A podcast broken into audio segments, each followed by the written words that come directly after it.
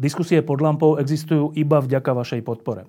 Ak považujete program pod lampou za zmysluplný, pomôže nám už 1 euro za diskusiu. Vopred vám veľmi ďakujeme.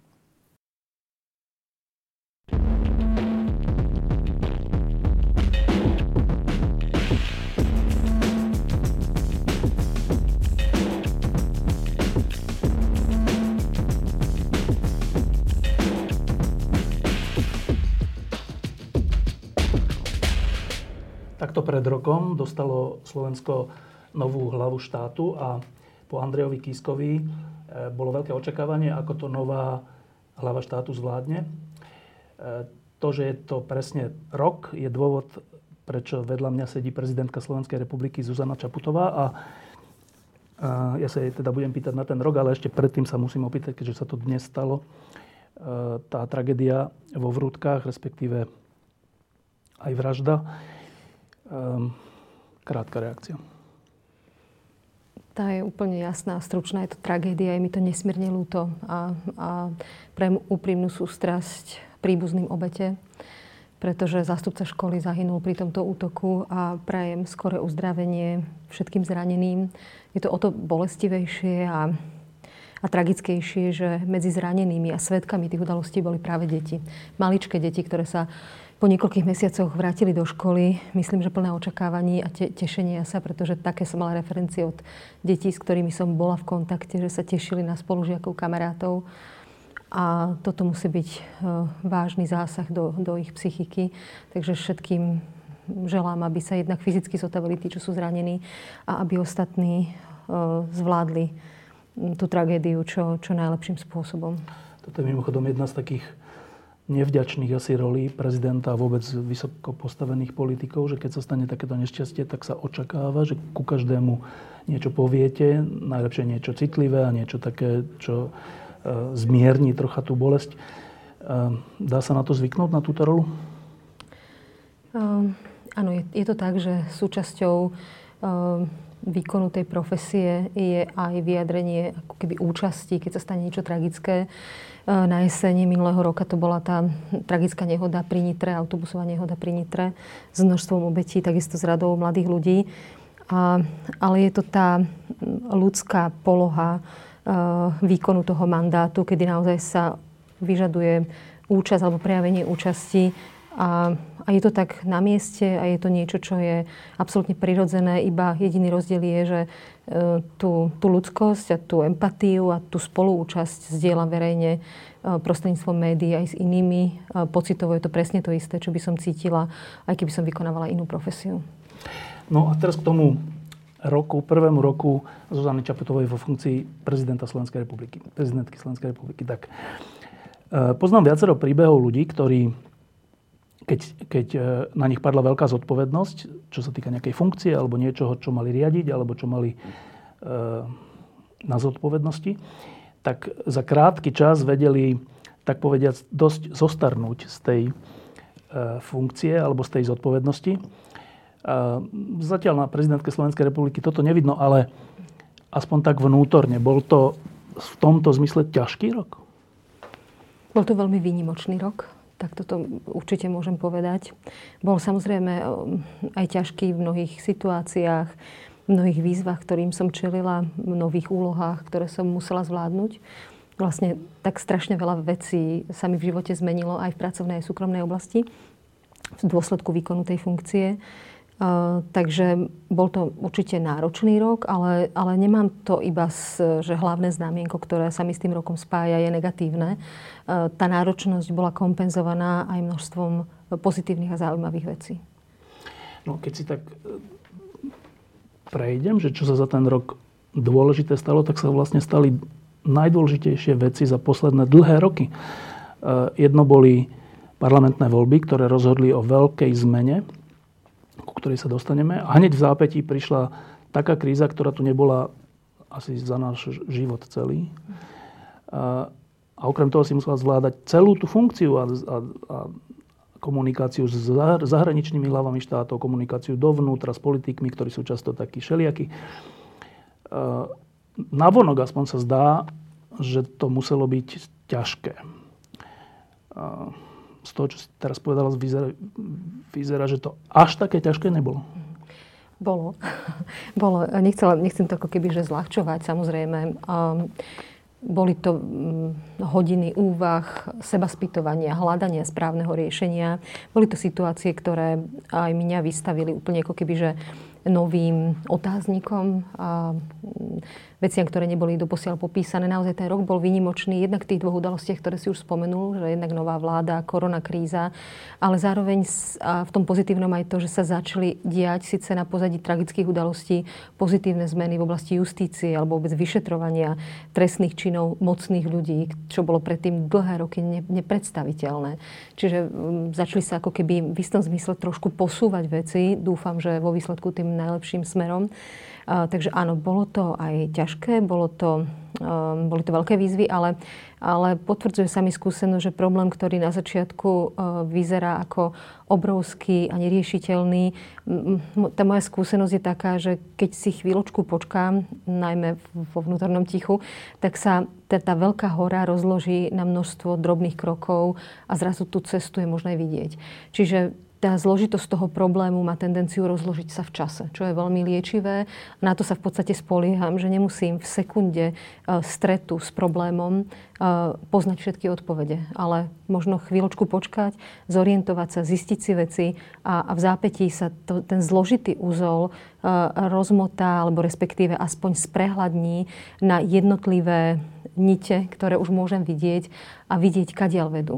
Takže, takže toto je spôsob, ako sa snažím cez to zložité ísť. Za uplynulé roky a skoro až 10 ročia od Pezinskej skládky až po Via Juris, tak vždy, keď sme sa stretli a o niečom sme sa rozprávali, tak väčšinou to bola problematika teda právneho štátu a čo s justíciou a ako to celé zlepšiť. A tie rozhovory boli vedené z hľadiska ľudí, ktorí to tak pozorujú trocha zvonka. No ale stať sa potom prezidentom, hlavou štátu a vidieť ten istý problém. V čom je to iná poloha? No, ten zásadný rozdiel je v tom, že uh, disponujem právomocami, ktorými som ako pozorovateľ a analytik justičného systému zvonku samozrejme nemala. Čo znamená, že môžem ovplyvniť napríklad personálne zloženie uh, justičných uh, orgánov a inštitúcií. Hneď prvá príležitosť bola, keď som doplnila ústavný súd, menovala som niekoľko nových súdcov ústavného súdu a robila som ten výber z dvojnásobného množstva kandidátov, ktoré mi navolila Národná rada Slovenskej republiky čo znamená, že na dlhé obdobie som eh, v istom zmysle personálne poznačila zloženie, samozrejme z výberu alebo predvýberu, ktorý, som, eh, ktorý mi bol daný. Takisto predseda Najvyššieho súdu. Eh, včera som menovala 19 nových sudcov všeobecných súdov. Čaká nás voľba a následne moje menovanie generálneho prokurátora. Takže v tomto je to, v tomto je to samozrejme veľmi iné. Mám zástupcov v súdnej rade, ktorí tam robia nejaký typ práce samozrejme na, na báze vlastného rozhodnutia a svedomia ale podielam sa na legislatíve, ktorá sa týka justície. Snažím sa o tej legislatíve hovoriť s kompetentnými ľuďmi ešte predtým, ako mi dôjde na stôl zákon na podpis, aby, aby sme si vysvetlili, ako, ako v tie veci vnímame. No a vo výsledku naozaj môžem ten zákon daný vetovať a prípadne ho napadnúť na ústavnom súde. A keď sme sa teda viackrát rozprávali predtým o stave súdnictva, tak a to potom začali až vychádzať tie veci z trémy a ďalšie veci o súdcoch o dôležitých sudcoch, často o funkcionároch súdov, súdnej rady, ministerstva.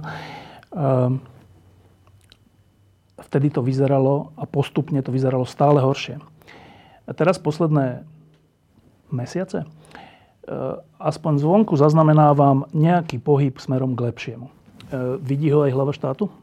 Áno, je to tak. Je, to, je to najmä to, že sa deje vlastne, aspoň dúfam, očistný proces. Deje sa pomerne neskoro, treba povedať. Ja som to zhrnula aj v tej správe o stave republiky, že ako je možné, že museli dvaja mladí ľudia zahynúť a v súvislosti s vyšetrovaním ich vraždy bola zverejnená nejaká, alebo teda odhalená nejaká komunikácia, ktorá vlastne priviedla orgány v trestnom konaní k tomu, že tušené veci, myslím ohľadom korupcie v súdnictve, eh, je možné a dúfam teda bude možné preukázať. Čiže vlastne v istom zmysle náhodou, ako nepriamy produkt vyšetrovania iného, inej trestnej činnosti, eh, priniesli, sa priniesli dôkazy, ktoré môžu byť nápomocné na vyčistenie justície. Čo sa mi zdá byť um, nedostatočné, pretože v dobre fungujúcich systémoch a v dobre fungujúcej demokracii, ktorej sa stále učíme, by mali fungovať jednak vnútorné očistné mechanizmy v rámci justičných orgánov, myslím tým najmä disciplinárne súdnictvo, tak v súdnictve ako aj v, na prokuratúre. A samozrejme aj fungovanie ďalších orgánov a inštitúcií v prípade, ak treba vyvodiť trestnú zodpovednosť u sudcov alebo prokurátorov. Na toto sa evidentne nestalo, ale ako keby z hodov okolností možno e, sa odhalili veci, ktoré, ako som povedala, boli dávno tušené. E, v odborných kruhoch alebo v profesijných kruhoch sa o nich šepkalo, o tých mechanizmoch, ako to funguje. No a konečne to má konkrétne tváre, mená a nositeľov. Hoci zatiaľ samozrejme treba korektne povedať, že ešte bez e, rozhodnutia o ich trestnej zodpovednosti, ale teda tie indície sú pozoruhodné. Z toho, čo sa teraz deje v posledných týždňoch a mesiacoch v justícii, možno už mať nádej, že sa tá zmena v justícii podarí? Zatiaľ by som ešte si počkala s predčasnými optimistickými závermi, hoci som životný optimista. Ale e, vnímam nejaké dianie e, samozrejme aj v súdnej rade. Vnímam nejaké dianie najmä na prokuratúre, ktorá v čase, keď sa bola, bola medializovaná informácia ohľadom Dobroslava Trnku, jednak rada prokurátorov, ale etická komisia vydala pomerne zaujímavé stanoviská, ktoré obsahovali sebareflexiu toho stavu, alebo aspoň teda niektorých predstaviteľov toho stavu, čo sú, čo sú dobré signály, čo sú dobré znaky. No a uvidíme. Asi, asi by bola unáhlené už teraz hovoriť o tom, že nejaký posun alebo že, že celý ten stav je, je v poriadku, je vyliečený. Je tam množstvo, a vždy to hovorím, a treba to povedať a zopakovať, aj v, aj v súdnictve, aj na prokuratúre je množstvo dobrých e, odborníkov, hodnotovo cenných ľudí, ale ten e, stav ako taký, jeden aj druhý, mal a možno ešte má problém vysporiadať sa s tými, ktorí zlyhali. Dá sa povedať, kto to umožnil, tie zlyhania? Ja myslím, že to je... Um, že to je komplex príčin. Že to nie je príčina jedna, jediná. Je to od, hm, od toho, že v tých 90. rokoch, keď sa prebudovával e, systém z toho komunistického fungovania na demokraciu, tak sme boli veľmi silno sústredení na inštitúciu, formy a procesy a menej na tú ľudskú zložku. A tá je kľúčová, tá je úplne rozhodujúca. Tým myslím napríklad kvalitu vzdelávania a kvalitu vzdelávania jednak z hľadiska odborného, napríklad v tých justičných profesiách, ale aj kvalitu vzdelávania takých tých ako keby mekých zručnostiach alebo hodnotovom raste a myslím tým napríklad oblasť profesijnej etiky. Čiže ako keby podcenili sme možno tú personálnu zložku na úkor tej formy. Uh, ale samozrejme aj mnohé mechanizmy uh, a vzťahy, tak ako uh, vyšetrovanie Kočnerových kontaktov. Roky tu bolo umožnené, aby niekoho moc, neformálna moc myslím, rástla práve tým, že mal telefónne čísla a bezprostrednú komunikáciu s mnohými mocnými. A systém na to nebol schopný alebo ochotný včas a efektívne reagovať. Pýtam sa preto, lebo viackrát sme v minulosti hovorili o pojme unesený štát a pod tým uneseným štátom sa myslí to, že rozhodujúci ľudia v štáte si to práve tak nadizajnujú, aby mali na rozhodujúcich pozíciách v justícii, v prokuratúre, v, v polícii, vo vyšetrovaní, v NAKE svojich ľudí, aby sa im nikdy nič nestalo. E, preto sa pýtam, že či sa dá pomenovať tá zodpovednosť za to, kto tu ten štát uniesol. Sú to, alebo boli to, a je to predmetom, malo by to byť predmetom vyšetrovania a čiastočne aj je, jednotlivci, ktorí disponovali rôznym typom moci. Jeden z nich je predmetom vyšetrovania, myslím tým teraz Mariana Kočnera, alebo aj človek, ktorý disponoval ekonomickou mocou, ktorú posilnil o kontakty medzi politickou mocou a justičnou mocou, tak aj, aj, aj o tomto je treba hovoriť. To je jeden z tých prípadov alebo ukážok, kedy to bolo možné. O ďalších schémach zneužívania moci je treba, aby hovorili orgány v trestnom konaní a, nie politici. Z mojej strany by to boli dedukcie, ale áno, je tu viacero indícií o tom, že ten systém fungoval premyslenie a nenáhodne.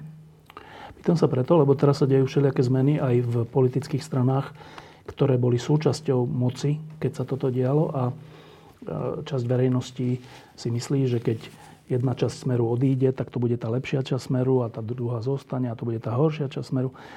A ja sa iba tak pýtam, že či tá garnitúra, ktorá bola pri moci 12 rokov, nie je za to zodpovedná unblock. Ja som sa už viackrát vyjadrila, že politickú zodpovednosť je možné s touto stranou spájať, ak hovoríme o strane Smer. Je to niečo, čo som povedala viackrát verejne. Pokiaľ ide o ako keby právnu zodpovednosť, tam sú kompetentné iné orgány ako ja.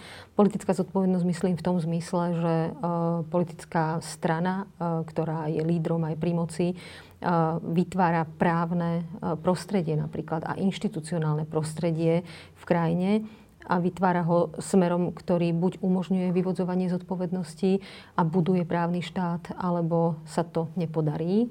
Prípadne sú tam e, iné úmysly. Takže v tomto zmysle je samozrejme, že ten, kto bol pri moci najdlhšie v danom období, tak tá politická zodpovednosť je možné o nej hovoriť. No a to sme pri tej jednej rozhodujúcej udalosti toho roka, a to sú parlamentné voľby, ktoré boli teraz 29. februára. Tesne predtým sme robili rozhovor, kde sme sa rozprávali o tom, že ľudia čakajú zmenu, že veľká väčšina spoločnosti čaká zmenu. Dnes je 3-4 mesiace potom a nejaká zmena prišla. A teraz časť ľudí, ktorí si veľmi želeli tú zmenu, je veľmi spokojná. Dokonca reaguje až tak hm, hystericky na akúkoľvek kritiku novej vlády. Ale časť, eh, ktorá si rovnako silno želala tú zmenu, z tých dôvodov, o ktorých sme hovorili, je trocha zaskočená z toho, ako to dopadlo. Prezidentka Slovenskej republiky je na ktorom pole z týchto dvoch? Je to tak, že rozhodne sa zhodneme v tej, v tej časti, že zmena to je, bez pochyby. Ja si myslím, že naozaj to, čo bola hlavná objednávka, eh, tak ako som vnímala náladu vo verejnosti, vo vzťahu k týmto voľbám, tak to bola veľká objednávka po zmene a veľmi silný protikorupčný odkaz alebo narratív, ktorý táto vláda, myslím, že vyhrala presne s týmto, s touto objednávkou. Svedčia o tom aj tie prieskumy, ktoré sa robili medzi voličmi vládnych strán. Aká bola motivácia týchto voličov vlastne ako keby obrazne povedané, na čo dostala táto vláda mandát a je to naozaj e, masívne. Tie percentá smerovali k boji e, proti korupcii, čiže to je ten hlavný mandát tejto vlády. Toto je teda um, jasná zmena, ktorá, ktorá prišla s, s touto objednávkou, kopírovala tá zmena a tá objednávka dobu, ktorú, ktorú sme žili a ktorú žijeme stále. Čiže toto je jedna z vecí. Druhá vec, ktorá je možno zaujímavá, ktorú vnímam, že uh, sa naplnila ja to tak hodnotím, je, že to bola objednávka po strane najmä jednej silnej, ktorá bude môcť prečísliť do vtedajšieho víťaza volieb. A to sa stalo, v tomto prípade to bola teda strana Olano, ktorá napokon v tých záverečných dňoch pred voľbami dokázala vlastne osloviť najväčšie množstvo voličov. A to bol predtým toľko diskutovaný element spájania síl a podobne. No a to, či to bude zmena k spokojnosti alebo k nespokojnosti. Ja si dovolím ešte určite počkať na, na ďalší vývoj na Slovensku. To, čo máme za sebou, je pomerne vynimočné obdobie pôsobenia tejto vlády v súvislosti s koronakrízou. Teraz sa začínajú dni a týždne takého kebyže štandardného vládnutia.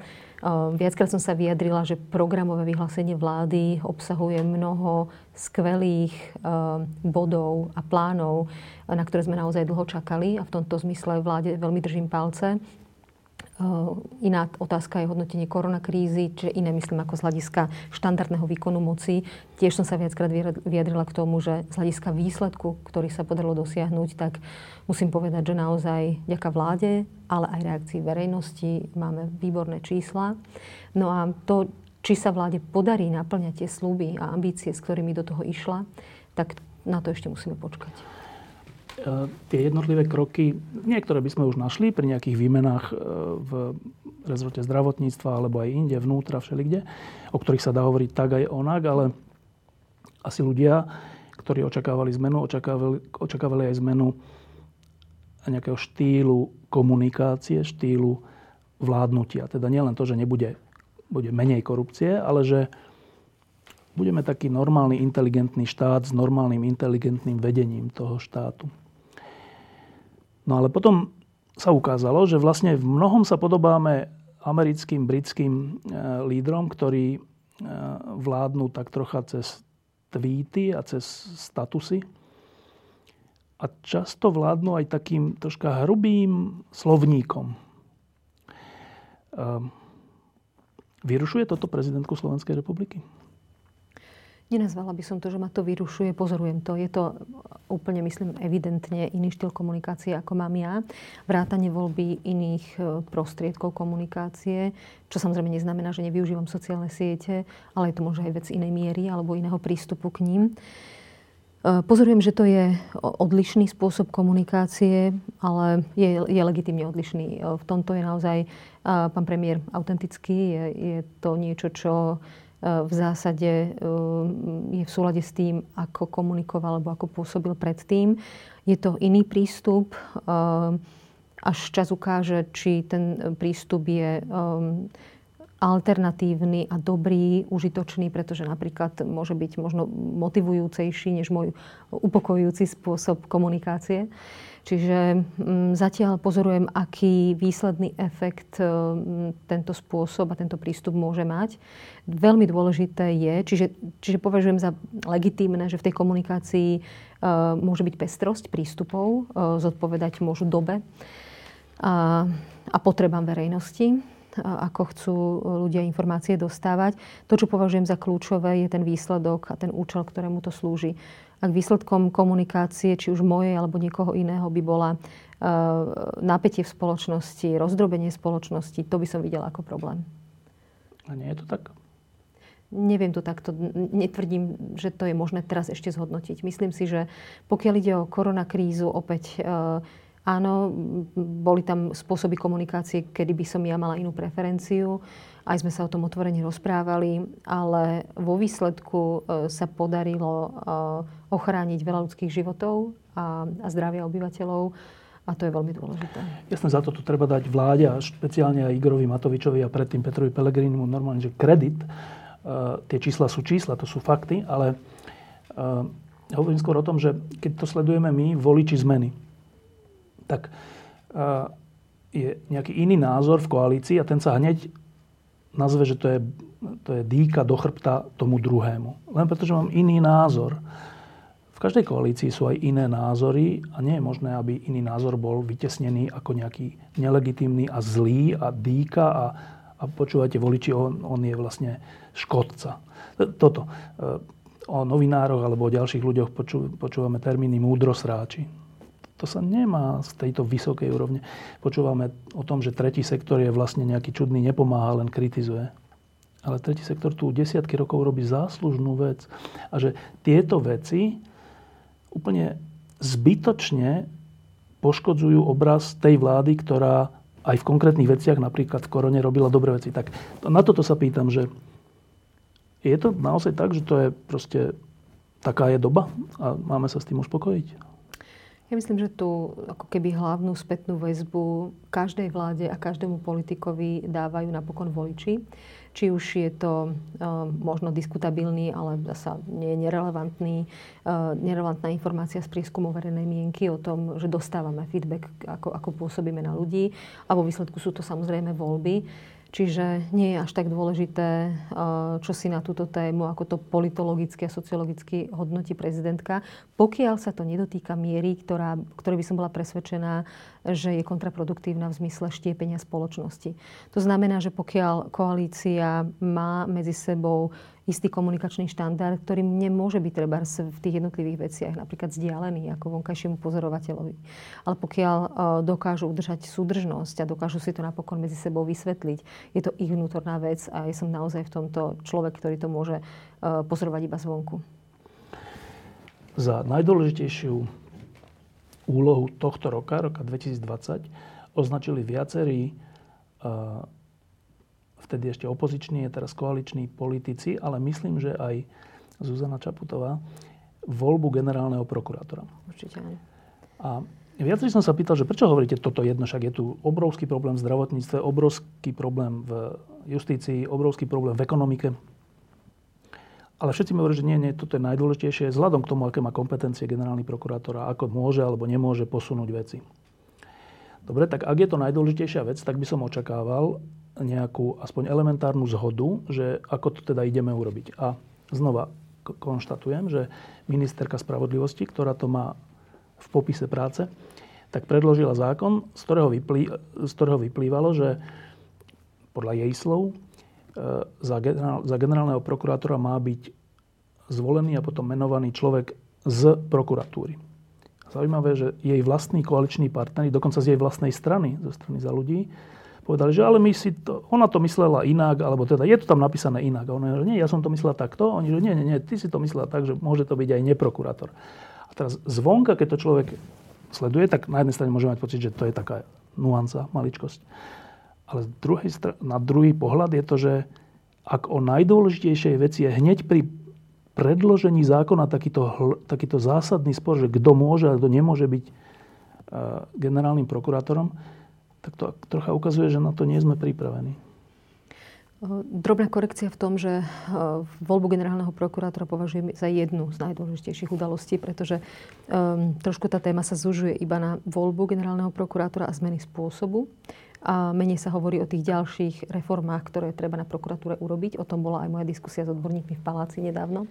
Takže keď hovoríme o prokuratúre, je to, je to ďaleko širší balík, než len zmena voľby generálneho prokurátora. K tomu, čo si povedal, uh, áno, rozumiem tomu, pozorujem to aj ja zvonku, že v takto dôležité veci uh, koalícia ako keby uh, nemala úplnú zhodu.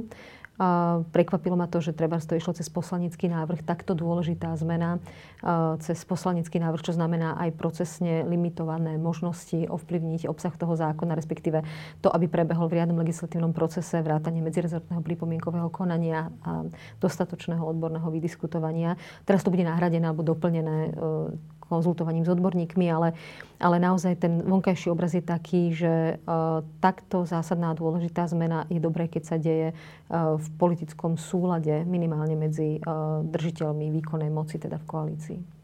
Zjavne sa nedeje a ide to ešte ďalej.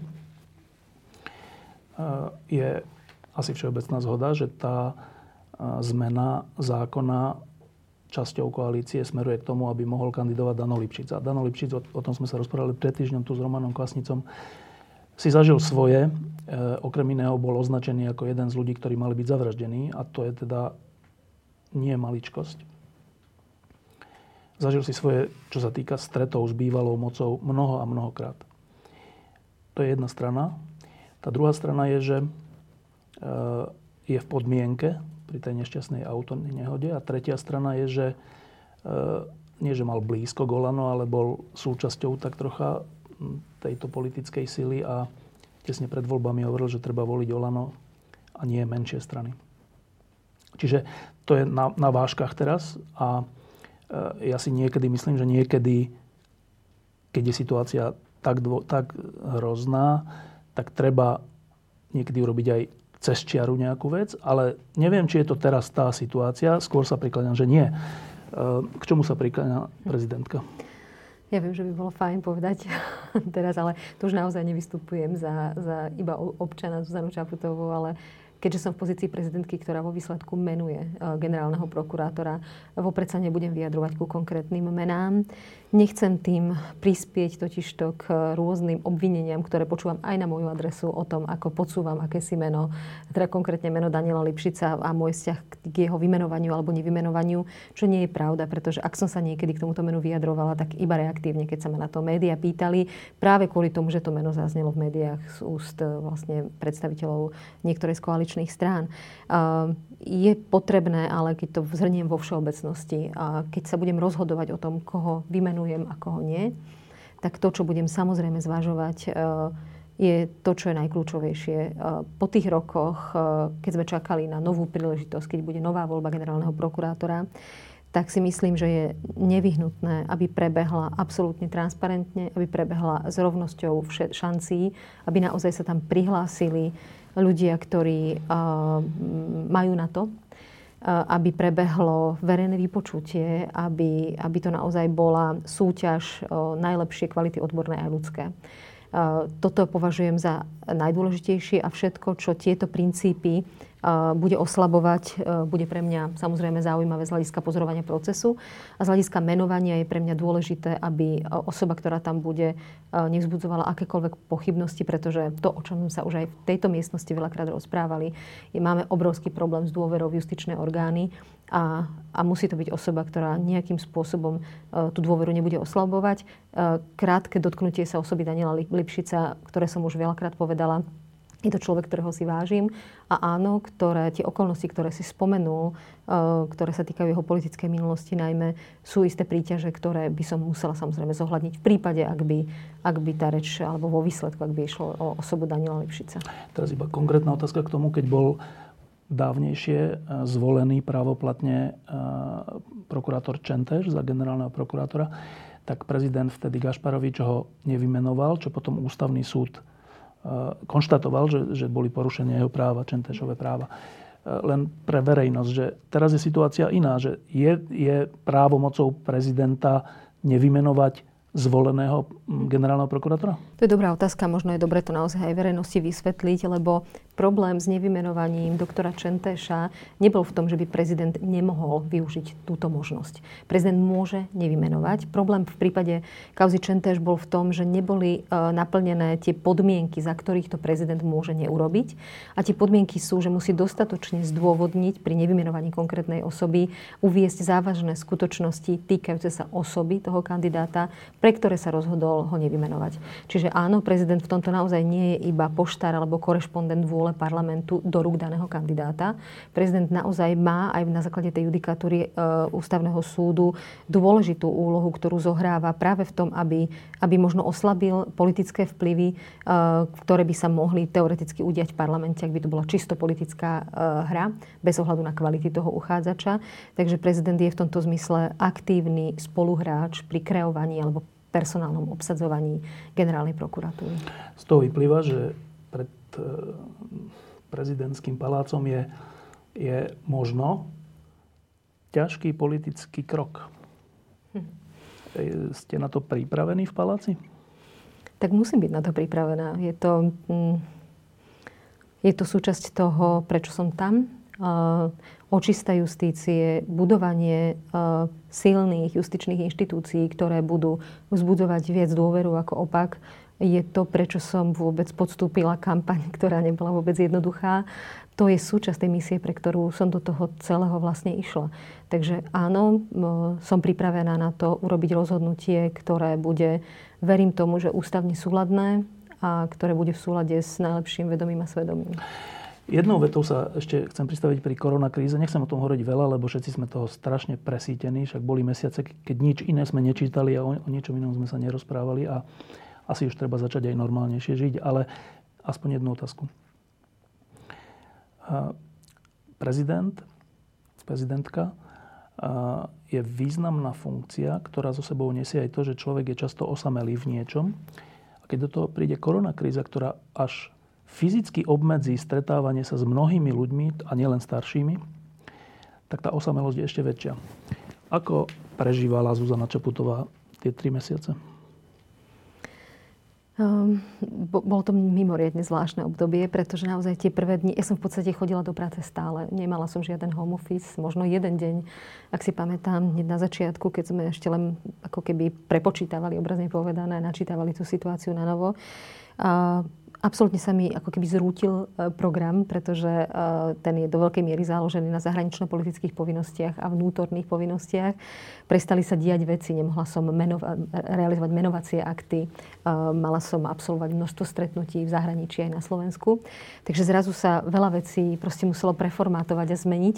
A na začiatku som aj ako keby riešila, že čo teraz s tou situáciou, aká je moja rola v tej, v tej situácii ale vzhľadom na to, že sa cítim zdravá a pri sile, tak bolo jasné, že nemôžem byť v pozícii iba čakateľa a pozorovateľa, ale chcela som byť aktívnym, eh, aktívne nápomocná v tej situácii. A postupne sa, jednak sa tá komunikácia, hľadali sme nové formy a spôsoby komunikácie s verejnosťou. Eh, vymysleli sme ten projekt Srdcom spolu, to znamená, že bola som pravidelne v kontakte s rôznymi profesiami, jednotlivcami. Eh, komunikovali sme, povzbudzovali sme tých ľudí, dávali sme im kredit spoločenský, čo bolo veľmi dôležité.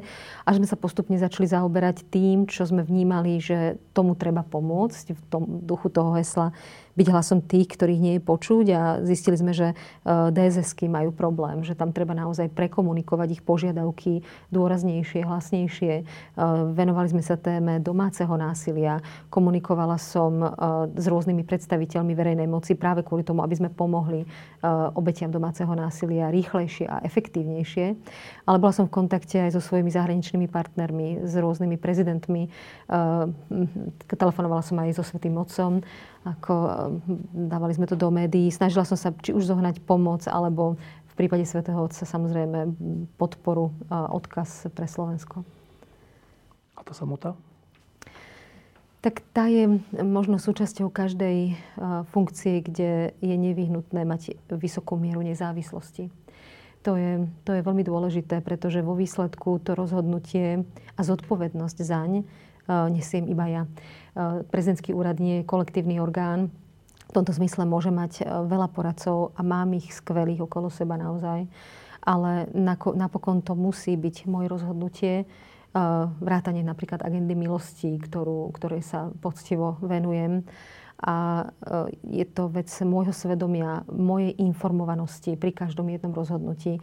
A to je istá podoba samoty, e, ale nie je to niečo, na čo si stiažujem. Jednoducho to patrí k tomu, ak má byť človek nezávislý a pevne stáť na svojich nohách a zodpovedne sa rozhodnúť, tak je to istá forma samoty.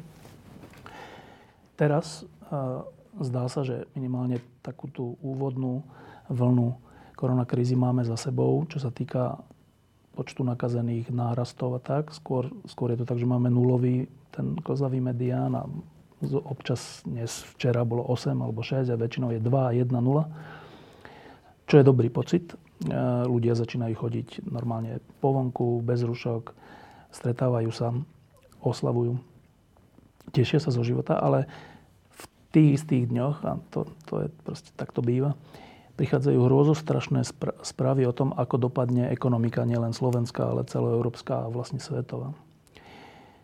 A trocha to vyzerá ako taká oslava na Titaniku, že všetci sa tešíme, že je po koronakríze, ale to najhoršie vlastne iba prichádza. A to sa týka nezamestnanosti, a to sa týka krachov všelijakých firiem, to sa týka problémov médií, ktoré nebudú mať inzerciu a všeličoho množstva ľudí, prevádzok, osudov. Um, ľudia asi potrebujú nejaké, nejaké svetlo na konci tohto krízového tunela. Čo je tým svetlom? Našťastie si myslím, že existuje a je, ale ešte skôr, ako sa k nemu dostanem, skonštatujem, že naozaj tie ekonomické výhliadky na teraz, ako keby ten stav a bezprostredná budúcnosť e, nie je jednoduchá. E, včera som napríklad mala v paláci pozvaných skupinu ekonómov, odborníkov na rôzne aspekty e, dopadov krízy, aj tie sociálne, aj tie ekonomické a aj na vyhodnotenie tých bezprostredných opatrení, ale aj toho výhľadu do budúcna. Aj sme sa bavili o konkrétnych dátach a číslach, v akej sme kondícii a k čomu to môže ku koncu roka spieť. No ale to, kde vidím tú nádej, je mm, Jednak v tom, že každá ťažká skúška, každá ťažká lekcia podľa mňa pôsobí katarzne. A teraz myslím, že aj tá korona kríza ukázala slabé miesta nášho systému a toho, v čom fungujeme. A pokiaľ využijeme tie lekcie a, a budeme ochotní podstúpiť liečbu aj v tomto smere, tak sa naša spoločnosť môže aj v tomto smere posunúť. Myslím tým to, čo nám ukázala o kondícii zdravotníctva, školstva, o nedocenení, finančnom nedocenení mnohých profesí, o tom, ako funguje alebo nefunguje infraštruktúra pomoci a vrátanie štátnej administratívy. Mm, no ale zároveň um, aj v nadväznosti na krízu prichádza avizovaná pomoc zo strany Európskej únie. Myslím ten rozvojový balík pomoci, ktorý minimálne vo, tej, v podobe tých grantov bude predstavovať 8 miliard eur pre Slovensko a následne možnosť čerpať nízko uročené úvery vo výške možno 5 miliard. Okrem teda ďalších fondov ešte nevyčerpaných peniazí, rozpočtový rámec a tak ďalej. Ale tento fond e, pomoci do budúcna je to je úžasná príležitosť e, postaviť sa k tomu ako naozaj k výzve pre nové generácie. On sa to volá aj Fond pre nové generácie. A je to, je to príležitosť e, zmeniť štruktúru našej ekonomiky, ktorá vieme, ako je založená do veľkej miery na automobilovom priemysle. S tým, že ak investujeme do zelených technológií, keď investujeme do vedy a výskumu a postavíme viac tú ekonomiku na tzv. ekonomike s pridanou hodnotou, toto môže byť niečo, čo e, nás podrží nielen teraz bezprostredne, ale najmä výhľadovo do budúcna. Môžu tam byť investície do zdravotníctva, môžu tam byť investície do starých environmentálnych záťaží. Takže je to naozaj perfektná šanca. Teraz to, čo je, bude veľká výzva, je, že v relatívne krátkom čase uh, bude treba naprojektovať uh, múdry plán uh, te, využitia tej rozvojovej pomoci, aby sme ju naozaj stihli vyčerpať. Um, to je strašne veľká výzva, strašne ťažká vec vzhľadom k našej histórii a možno až našej mentalite, lebo my sa tu za 30 rokov pozeráme na eurofondy skôr ako na korisť než ako na niečo, čo by malo pomôcť rozvoju tejto krajiny. Ehm, na čom je založená viera, že teraz to budeme čerpať inak? Ehm, je pravda, že sa nám doposiaľ eurofondy nedarilo čerpať e, ani v dostatočnej výške, ani v dostatočnej kvalite. Ehm, máme novú vládu, máme novú e, ministerku, respektíve zatiaľ podpredsedničku vlády, ktorá e, má toto v portfóliu. E, pani Remišová sa tejto téme e, ešte ako opozičná politička venovala veľmi intenzívne práve aj odhalovaniu tých nedostatkov. Takže si myslím, že je na to kompetentná, ale samozrejme toto je niečo, čo presahuje plecia jedného ministra a bude si to vyžadovať kooperáciu medzi viacerými členmi exekutívy, alebo vlastne, vlastne je to úloha pre celú vládu, vrátanie premiéra. Čiže je to naozaj jednak príprava procesov a infraštruktúry toho čerpania, aby, boli prúž, aby bolo prúžne, rýchle a aby nedošlo, k zneužívaniu tých fondov, ale je to aj obsahová príprava, ako nadefinovať priority rozvoja Slovenskej republiky do budúcna v súlade s tými um, rámcami, ktoré uh, definuje Európska komisia aby naozaj, a motivovať na, napokon tých poberateľov pomoci, aby došlo k vyčerpaniu tých prostriedkov. Máme na to?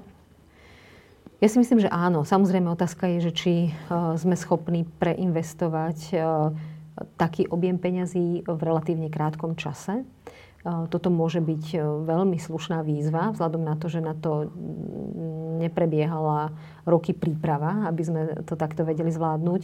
Ale pokiaľ ide o ten potenciál ľudí a firiem, a vedy napríklad a výskumu a starých vecí, ktoré treba revidovať a bude ich možné revidovať aj z týchto peňazí, tak si myslím, že, že áno. Že naozaj to, čo veľmi silno potrebujeme, sú investičné stimuly do rôznych oblastí a, a preformátovať tú ekonomiku pre budúce generácie.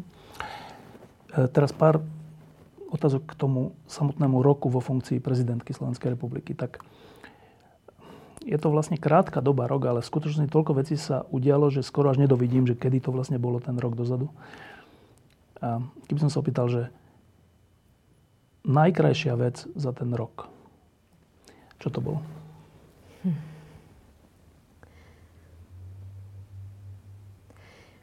To je ťažká otázka. Pamätám si viaceré pekné a silné momenty. Hm. Ale ako to už býva, oni sú také veľmi osobné. Také to, že keď má človek dobrý pocit, že sa e, niečo podarilo a že za tým veľakrát ako keby abstraktným rozhodnutím v Bratislave z paláca je konkrétny človek. A toto, keď sa mohlo udiať, takýto, takýto ako keby uvedomenie, kontakt, že bolo možné pomôcť konkrétnemu osudu alebo konkrétnym ľuďom, tak to boli asi najkrajšie pocity. A potom samozrejme tam množstvo stretnutí. Ja som rada, medzi ľuďmi rada idem, obrazne povedané, do terénu. A množstvo stretnutí s rôznymi skupinami obyvateľov, ktoré sú veľmi srdečné, za čo som vďačná. To sú také milé momenty, ktoré, ktoré mi dodávajú silu. Existuje taká, mm, taká múdrosť, že človek nemôže mať až tak veľa priateľov, možno môže mať 5 alebo možno 10, to už je asi veľa, takých naozajstných priateľov. A mm, hovorím to preto, že prezident, ale aj ďalší ľudia, ale ďalšie funkcie, od nich sa očakáva, že sa stále s niekým stretávajú, usmievajú, podávajú ruky, opýtajú sa, ako sa máte a tak. A vlastne ani tých ľudí vôbec nepozná, ale musí to robiť, lebo to sa očakáva. Tam môže prebiehať niečo také, že osobné. Môže. Aj keď samozrejme, že v tých krátkých stretnutiach alebo profesionálnych kontaktoch nedochádza k niečomu, čo by som už nazvala priateľstvom, ale uh, silný osobný kontakt alebo interakcia uh, môže nastať keď to preženiem niekedy až v sekundách. Ako naozaj, keď je to veľmi úprimné, úprimná výmena medzi tými dvoma ľuďmi, aj treba z pozície prezidentky a, a nejakého človeka, tak niekedy sa na malej ploche z hľadiska času môže udiať naozaj ako keby hlboké stretnutie. Takže áno. Čo bolo v tom roku najťažšie? Neodpoviem asi udalosťou, ale, ale zhrniem to do toho, že akékoľvek dôležité rozhodovanie, to sú tie momenty, kedy Mm, prirodzene e, si uvedomujem zodpovednosť, dopad toho, čo idem urobiť, ak by som to urobila, alebo ak by som sa rozhodla nesprávne. Takže to sú tie momenty, ktoré si pamätám ako, ako najťažšie. A samozrejme aj v kombinácii e, neustále hľadanie a vyvažovanie osobného života, kedy chceš venovať pozornosť najbližším a popri tom máš profesiu, ktorá nie je jednoduchá čo mnoho ľudí má samozrejme dôležité a, a, a zodpovedné e, profesie, takže to sa asi dá predstaviť. Takže tieto dve veci mi napadajú. E, ešte keď tesne po tom, čo bola voľba novej hlavy štátu, tak um, to je taká zaujímavá vec. Taká, prezradím jednu vec. Uh, Zuzana Čaputová je človek, ktorá sa, ktorý sa na všetko pripravuje. Nemá rada také, že len tak intuitívne niečo rozhodnem alebo poviem. A keď sa stala prezidentkou, tak viackrát som si všimol presne toto, že ale ja sa teraz musím strašne na niečo pripravať a zase teraz sa musím strašne na niečo pripravať. A ja som troška iný typ, tak mne to prišlo také, že ale čo, že normálne zvládne úplne bez toho, ale nie. A hovorím to preto, že tento typ ľudí, keď má príliš veľa rozhodnutí, ktoré sú ťažké, zložité a tak, môže byť úplne zahltený tým, že na všetko sa musí strašne pripraviť a potom musí byť z toho strašne únavený. Je to prípad Zuzany Čaputovej? Čiastočne, lebo áno, naozaj som človek, ktorý sa pripravuje na veci, pretože reprezentujem krajinu napríklad, alebo robím dôležité rozhodnutie. Takže v tomto, a ja som človek, ktorý sa rád učí, čiže mňa to aj baví, akože e, do nekonečna sa pýtať e, mojich poradcov na danú oblasť a dozvedieť sa o tom viac. Ale je to v ruka v ruke celkom s pragmatizmom, že každé rozhodnutie si vyžiada toľko času, koľko na ňo mám. Takže v tom zmysle je to také, že viem, že keď e, je z objektívnych dôvodov ten čas limitovaný, tak jednoducho v danom čase s tým množstvom informácií, ktorý som, ktoré som mala k dispozícii, k dispozícii, som sa rozhodla takto a takto to platí. Už sa nevraciam spätne, že keď by som ešte tam ešte neviem čo doštudovala, uh, tak to mohlo byť inak. Uh, snažím sa poctivo pristúpiť ku každému rozhodnutiu, ale s potom spokojným svedomím, že to, čo v danom čase objektívne bolo možné e, vstrebať a zistiť si k danej veci, tak to som urobila pre, preto. Ešte jednu vec prezadím. Zuzana Čaputová je človek, ktorý potrebuje občas ticho, alebo občas aj takú možno samotu, alebo niečo také, porozmýšľať o tom, čo ďalej. A tie roky dozadu, si to pamätám, ale keď je človek prezident, tak asi toho je o mnoho, o mnoho menej. A tá otázka je, boli tie roky predtým ľudsky príjemnejšie, než byť prezidentom Slovenskej republiky? Hm. Um, asi to ani takto nemám. Samozrejme, tento posledný rok je veľmi iný, ale ľudsky príjemnejšie jednak ja sa snažím ostať sama sebou. To je prvá ako keby predpoklad mojej reflexie toho, čo je ľudský príjemné. A druhý predpoklad je okolie, e, ktoré ma bezprostredne e, obklopuje.